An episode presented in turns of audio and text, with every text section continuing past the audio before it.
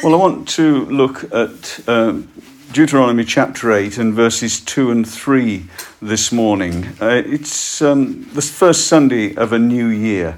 Uh, we've just passed that milestone. When you're on a long hike, you know, any one step doesn't seem much different to any other step as you're going along, but you pass a milestone or you pass something that catches your attention on the way, and you stop and you pause to think and you remember the hike so far, and you're reminded of the intended destination.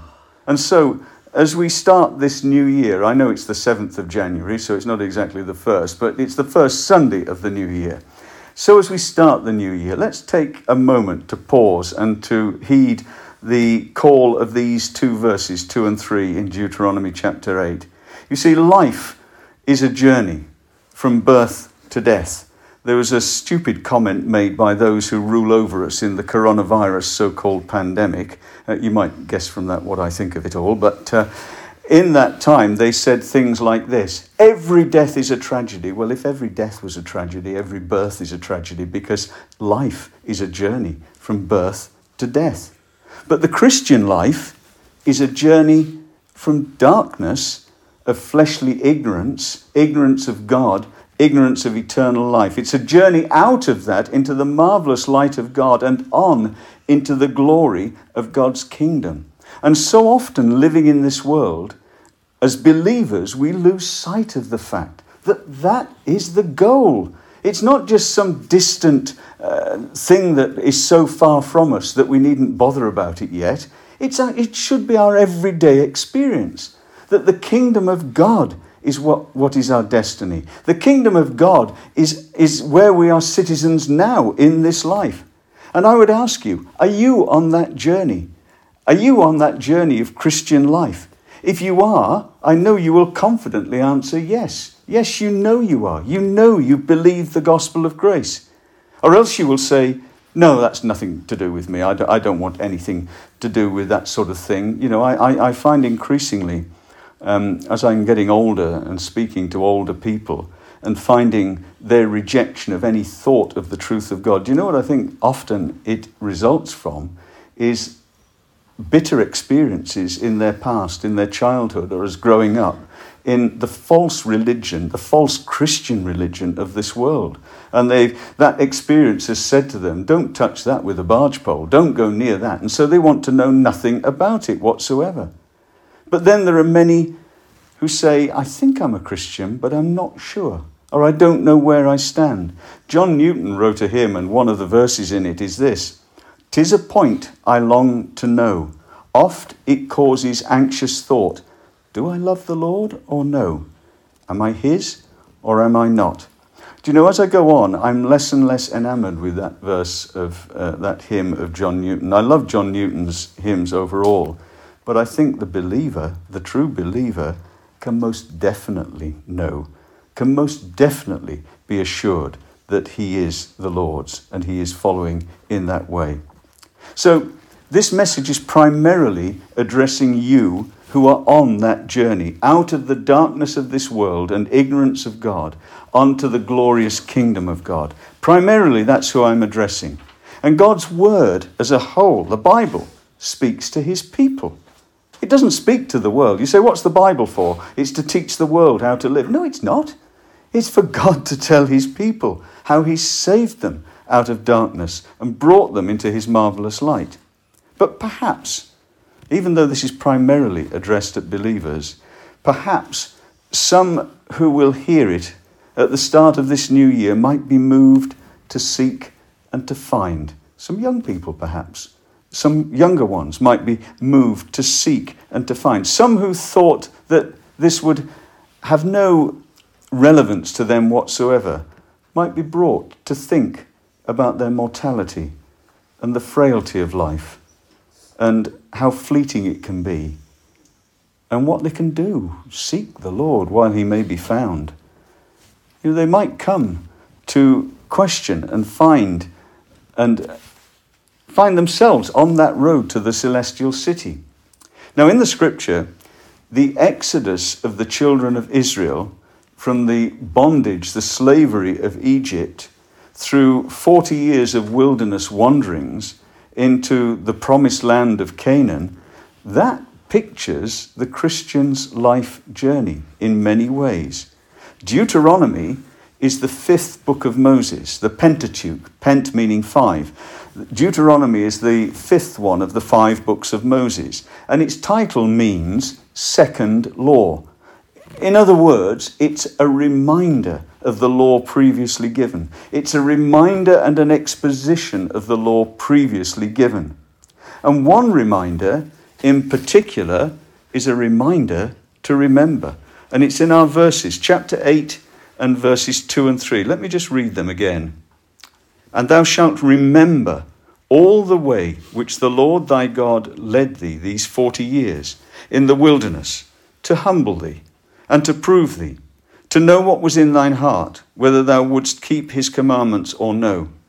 And he humbled thee, and suffered thee to hunger, and fed thee with manna which thou knewest not, neither did thy fathers know, that he might make thee know how that a man doth not live by bread alone, by bread only, but by every word that proceedeth out of the mouth of the Lord doth man live. So remember all the way. That's what I've called this message. Remember all the way. There it is at the start of verse 2. Thou shalt remember all the way. And I want us to note, first of all, that this is a way. Your life as a believer, out of darkness into the marvelous light of God and on into the glorious kingdom of God, is a way ordained of God. Remember all the way which the Lord thy God led thee these 40 years. That's the Christian life. It's a path ordained of God to bring each one of his people safe to heaven. It's ordained of God. You didn't choose it. You're not working it out. Yes, work out your own salvation with fear and trembling because it's God that works in you, both to will and to do of his own good pleasure. But it's God who brings his people safe to heaven. This way, ordained of God, has a beginning. It's a clear beginning. It has a revelation of the divine truth. It has a release from bondage. It has a long, wandering, often zigzag journey with ups and downs and uh, highs and lows and joy and sadness and grief and pain. All of these things on this way to eternal glory. The beginning for the children of Israel was when they were brought out of Egypt, out of the bondage of slavery under the Egyptians, picturing the world and the sin and the, and, and the devil holding the people of God in bondage. And yet God brought them out by the hand of Moses and Aaron, brought them out from under that bondage and revealing the truth of God to them. And the truth was revealed most prominently in the Passover when they came out. Uh, when, when the Egyptians didn't just say, You're not going to go, the Egyptians said, Please go, get out now, because the firstborn of all the land of Egypt were killed, all except those where the blood of the sacrificial lamb was painted on the doorposts. So the angel of death, the slaying angel, came, and as God said, When I see the blood, I will pass over. That was a revelation of gospel truth. It was an exodus from bondage, as is the exodus into the marvelous light of Christ, an exodus from the bondage of sin, the bondage of the will, into the marvelous light of God. And yet it is in this life a long and wandering zigzag journey. Whoever you are, however different from others, it's all ordained by God. Uh, I, I, might. Uh, you, you, have you seen the, where, where uh, somebody sees a countryman leaning on uh, a gate in the countryside, and some lost travellers come up and they say to him, uh, Excuse me, sir, how, how, could you tell me how I could get to uh, Compton Dundon or some other quaint English name? And he says, Well, I wouldn't start from here. You know, how do you get to the celestial city? Well, you might say, looking back on your journey, you wouldn't start from here my testimony is when I look back, that the journey of the Christian life, I would say, well, if I could do it all myself again, I wouldn't start from here. But that was what God ordained. I, I came into a knowledge of uh, the things of God. I wouldn't say the truth of God, but the things of God. Um, in a situation of a false gospel. I was, um, I was very much attracted to a pretty girl sitting on a fence in a play, and uh, there she is now, these days, 50 odd years later. And we went through various churches with varying degrees of truth. But the time came when God put us on the road of the true gospel. The truth was preached. And we've been learning ever since, layer on layer, precept upon precept, as it says in the book of Isaiah. Ever since there, God has been taking us on a wilderness journey, for this world is a wilderness, has been taking us on a wilderness journey from that initial start right the way through, and He will complete it. He will take us to glory. This is the wilderness wandering towards the kingdom of God, which was ordained of God for me, and yours might be different. Yours could well be different. And it's good to remember. It's not always the way I would have chosen, but He has ordained it for my eternal good. Why? Because we know He causes all things to work together for good to those who love God, who are the called according to His purpose. For every one of His elect whom He chose in Christ before the foundation of the world, He has an ordained way to bring them to eternal glory for their eternal good. What is his purpose? To bring us to heaven. That's his purpose. His purpose is to bring each one of his people to heaven. Eternal life is that true, abundant life of God. Not here and now, but that which goes on into eternity and never ends. Compared with this life, as Paul says to the Corinthians, 2 Corinthians 4, verse 17, he calls this life, however bad is the suffering you might be going through, some are, our light affliction, which is but for a moment, worketh for us a far more exceeding and eternal weight of glory. And he goes on in the next verse things which are seen are temporal. Things which we can see and touch and seem so solid and permanent are only temporary in the reckoning of God. But the things which we don't see, the things of heaven, the things of the Spirit, those are the things that are eternal. Those are the things that moth and rust cannot corrupt. The world can see nothing but here and now. And yet, we, as the people of God, are called by Paul in Colossians 3, verse 2, to set our affection on things above, not on things in the world.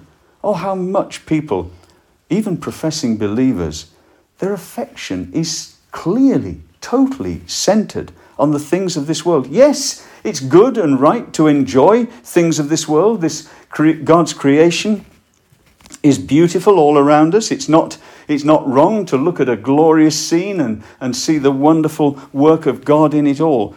But set your affection on things above where Christ is. Because whatever you value in this life, it will pale into insignificance compared with the glory that awaits the people of God a far more exceeding and eternal weight of glory. Are you able to remember all the way in which the Lord thy God has led thee? Can you remember there being a beginning when he called you out of darkness into his marvelous light?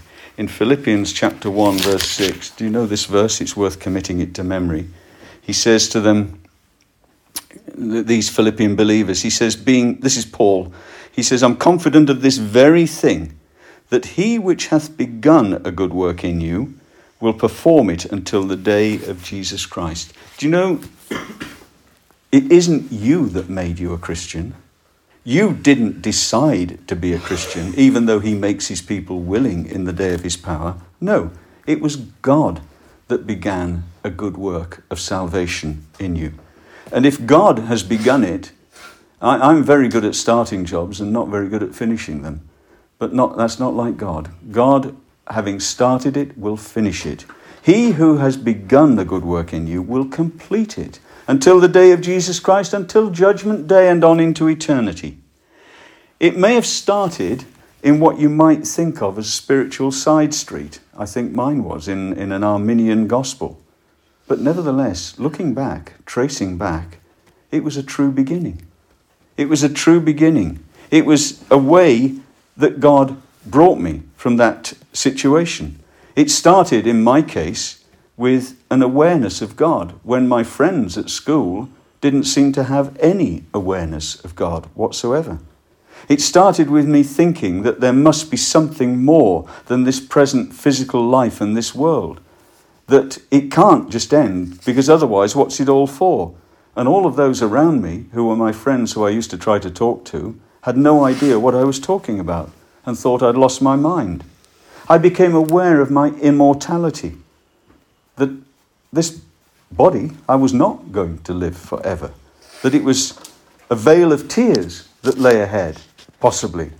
Could be when you looked at what was happening to others, and it was a way that would end with accountability to God. That the day would come in judgment when I, I would have to give an answer to Him who asked me to account for all of those things that I had thought and done and an awareness of sin. I was guided by providence. I'd, not all God's people guided by providence, by circumstances, the circumstances of life, different in each and every case. case. He sometimes uses the path of another on the road to the celestial city, to heaven. That's what Bunyan calls it in Pilgrim's Progress. He sometimes uses the path that another is on to cross yours and in the process to cause you to go in the direction he would have you go. That was certainly true of me. Coming across preachers who didn't preach religion, who didn't preach law, who didn't preach uh, tradition, preached the biblical gospel of free, sovereign grace. That preached the gospel that the Lord Jesus Christ has saved his people from their sins. That he hasn't given them a start and it's up to them to finish it. That the Lord Jesus Christ has saved his people to the uttermost. That he has saved them from the wrath to come. The gospel, the good news, the good news to sinners of gospel grace. And eventually, to put us on that clear highway to God's kingdom, with Christ alone as, as he said, I am your way. I am the way, the truth, and the life. No man comes to the Father but, but by me. John 14, 6. So that you worship God in the Spirit, as Philippians 3, verse 3 says. You stop worshipping according to religion, but you worship God in the Spirit. And you rejoice not in what you have done or the hymns you can sing or the religious acts you do, but you rejoice in Christ Jesus, that He is my Lord and His blood has cleansed my sin debt from me, that I bear it no more. Praise the Lord, praise the Lord, O my soul. That I have no confidence in my flesh for anything to do with this life or eternity, but I acknowledge God is sovereign in all things. If God started you on the journey, Surely, as that verse in Philippians 1, verse 6 says, surely he will complete it. But why such a convoluted way? Why does he not just save a person and take them straight to heaven out of this evil world? Well, these verses tell us. In verse 2, you shall remember all the way the Lord thy God led thee these 40 years in the wilderness to humble thee, to prove thee to know what was in thy heart, whether thou wouldst keep his commandments or no.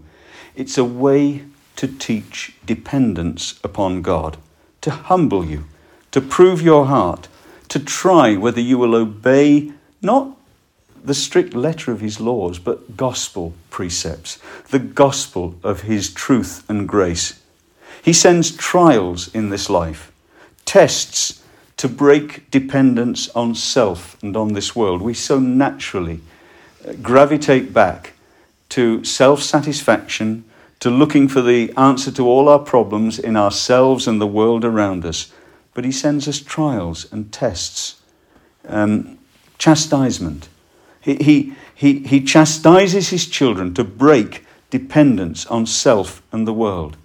And so he calls them to remember. He calls you and me, believer, to remember, to look back, to look back on the trials, uh, on, the, on the times of trial and the tests of faith that you've been through, that you may yet have to go through.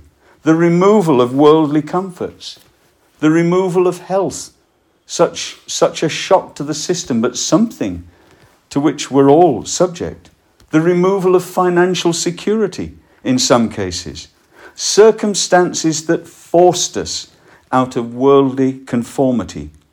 Uh, this is what God did.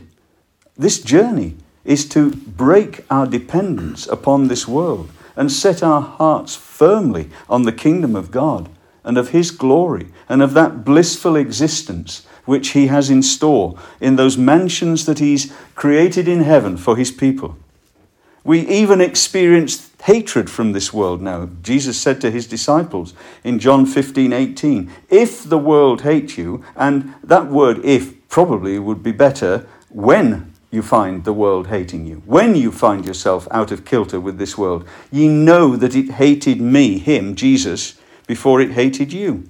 And all of it is to break the hold of sin and rebellion against God, to wean us off this world and all that it offers, to sow the seed of eternity in our hearts. You know what it says in Ecclesiastes 3, verse 11? He's, uh, he's uh, or is it 11, verse 3? That, that he's put the world in our hearts, but that word can be translated as well as a sense of eternity also, to sow the seed of eternity in hearts. God has led his people in their wilderness wanderings to humble them, to prove their heart. Is it the genuine faith of God's elect that they have, or just an interest in the intellectual aspects of the Word of God? Because, being no doubt, of all literature in this world, of all literature, there is nothing on the level of the book of the Bible, the scriptures. And some people just have a, an interest, an obsession from an intellectual point of view. That's not the faith of God's elect. The faith of God's elect, which God tries in this world with his trials, the faith of God's elect is that faith which is truly in Christ and Him alone. And then to try obedience, to try whether you'd keep the commandments. The, the main one, what shall we do that we do the work of God? They asked Jesus in John chapter 6. This is the work of God, that you believe on him whom he has sent. To try your obedience to the gospel, your submission to the gospel, your devotion to God's gospel, to his truth and conformance, to the precepts that he teaches in the epistles and throughout the scriptures. You know, it, we don't live as we want we live seeking to live in accordance with the precepts of the gospel. The precepts of the gospel. It's the gospel that establishes the righteousness of God. And we don't, we don't legally obey because in the flesh, by the works of the law, by the works of the flesh, no flesh shall be justified in his sight. But as redeemed people, redeemed from the curse of the law, it is for the people of God, in obedience to God, to seek to live according to the precepts of God as they're taught in the epistles. Then it was a way to cause hunger, verse 3. And he humbled thee, and suffered thee to hunger, and fed thee with manna which thou knewest not, neither did thy fathers know, that he might make thee know that a man doth not live by bread only, but by every word that proceedeth out of the mouth of the Lord doth man live. He who fed 5,000, and that was at the start of John chapter 6, he who fed 5,000, and others, there was the 4,000 and, and others that were fed, he caused his people to hunger. Just let that sink in for a moment. He who on that day in his ministry, in John chapter 6, the first few verses, the 5,000 that were there following him because no man spake like this man, and where are we going to give them something to eat? And we're a long way from any shops where they can buy. What can we do? What have we got? Five loaves and two fishes. And Jesus gave thanks and broke them and divided them and miraculously created enough to fill, to fill 5,000 people so that they were no longer hungry. And yet, that same God, he who fed 5,000, caused his people to hunger, it says in this verse 3. There was no food in the wilderness. In Exodus chapter 16, we hear what they say. They've no sooner come across the Red Sea into the wilderness and they're journeying. And in verse 1, they took their journey from Elim, and all the congregation of the children of Israel came into the wilderness of Sin, which is between Elim and Sinai, on the fifteenth day of the second month after their departing out of the land of Egypt. And the whole congregation of the children of Israel murmured, complained against Moses and Aaron in the wilderness. And the children of Israel said unto them, Would to God we had died by the hand of the Lord in the land of Egypt. When we sat by the flesh pots, we had loads to eat. And when we did eat bread to the full, for ye have brought us forth into this wilderness to kill this whole assembly with hunger. You see, they complained. They moaned and complained. But why did God bring them there? To teach dependence on God. To teach dependence on God. He taught his disciples to pray, Give us this day our daily bread. He alone gives life to every living thing. He alone does that. Without him, everything dies. It does. There's no food without God.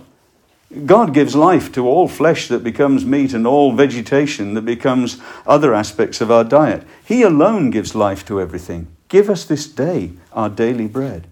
But as in physical food, so in spiritual food. Matthew chapter 5 and verse 6, the, the, the Sermon on the Mount.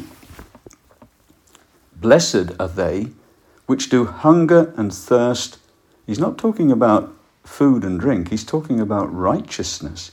Blessed are they which do hunger and thirst after righteousness, for they shall be filled. How shall they be filled?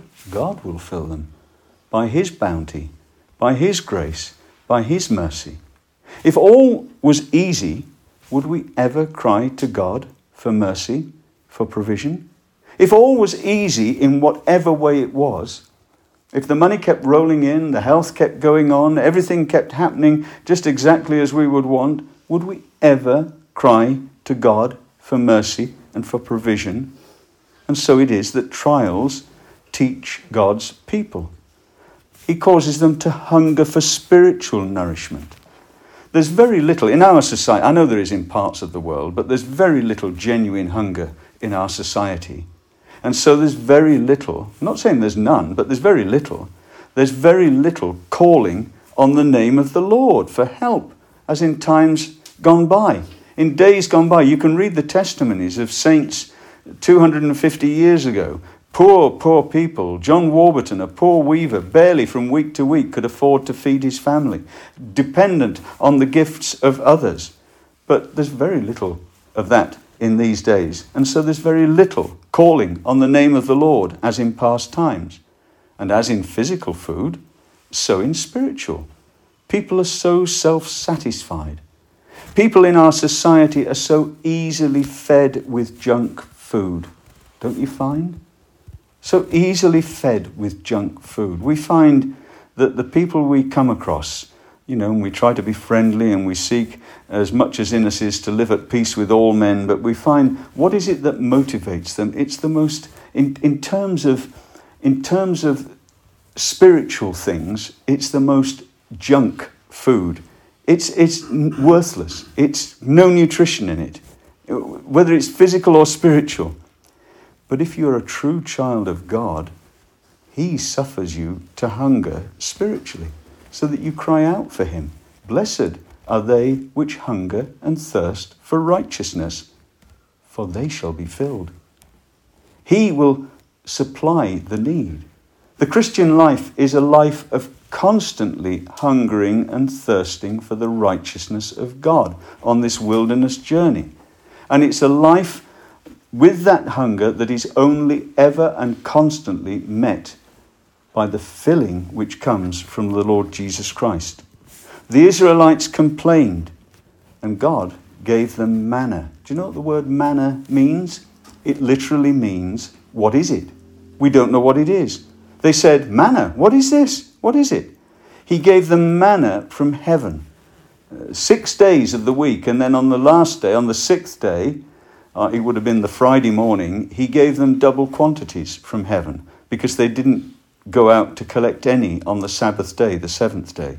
He gave them manna from heaven. And think about this He who is the source of all providence and all good fed one million people, more than one million people, every day with this manna from heaven this wafer, this nourishing wafer, whatever it was, he fed them for 40 years.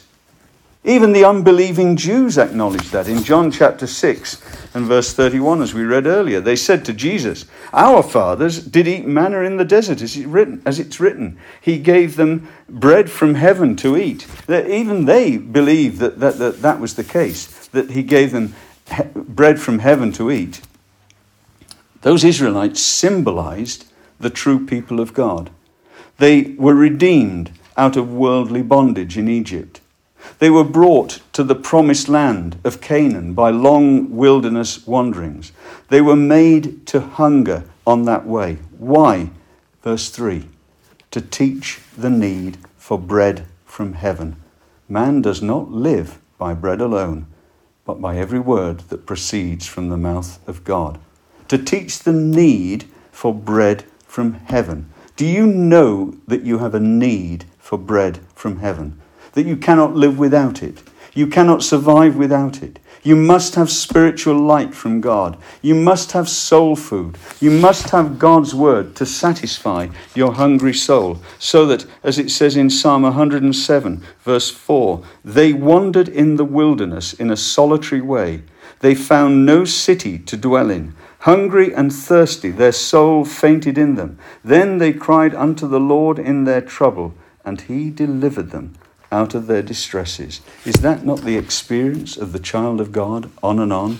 He makes his people cry out to him.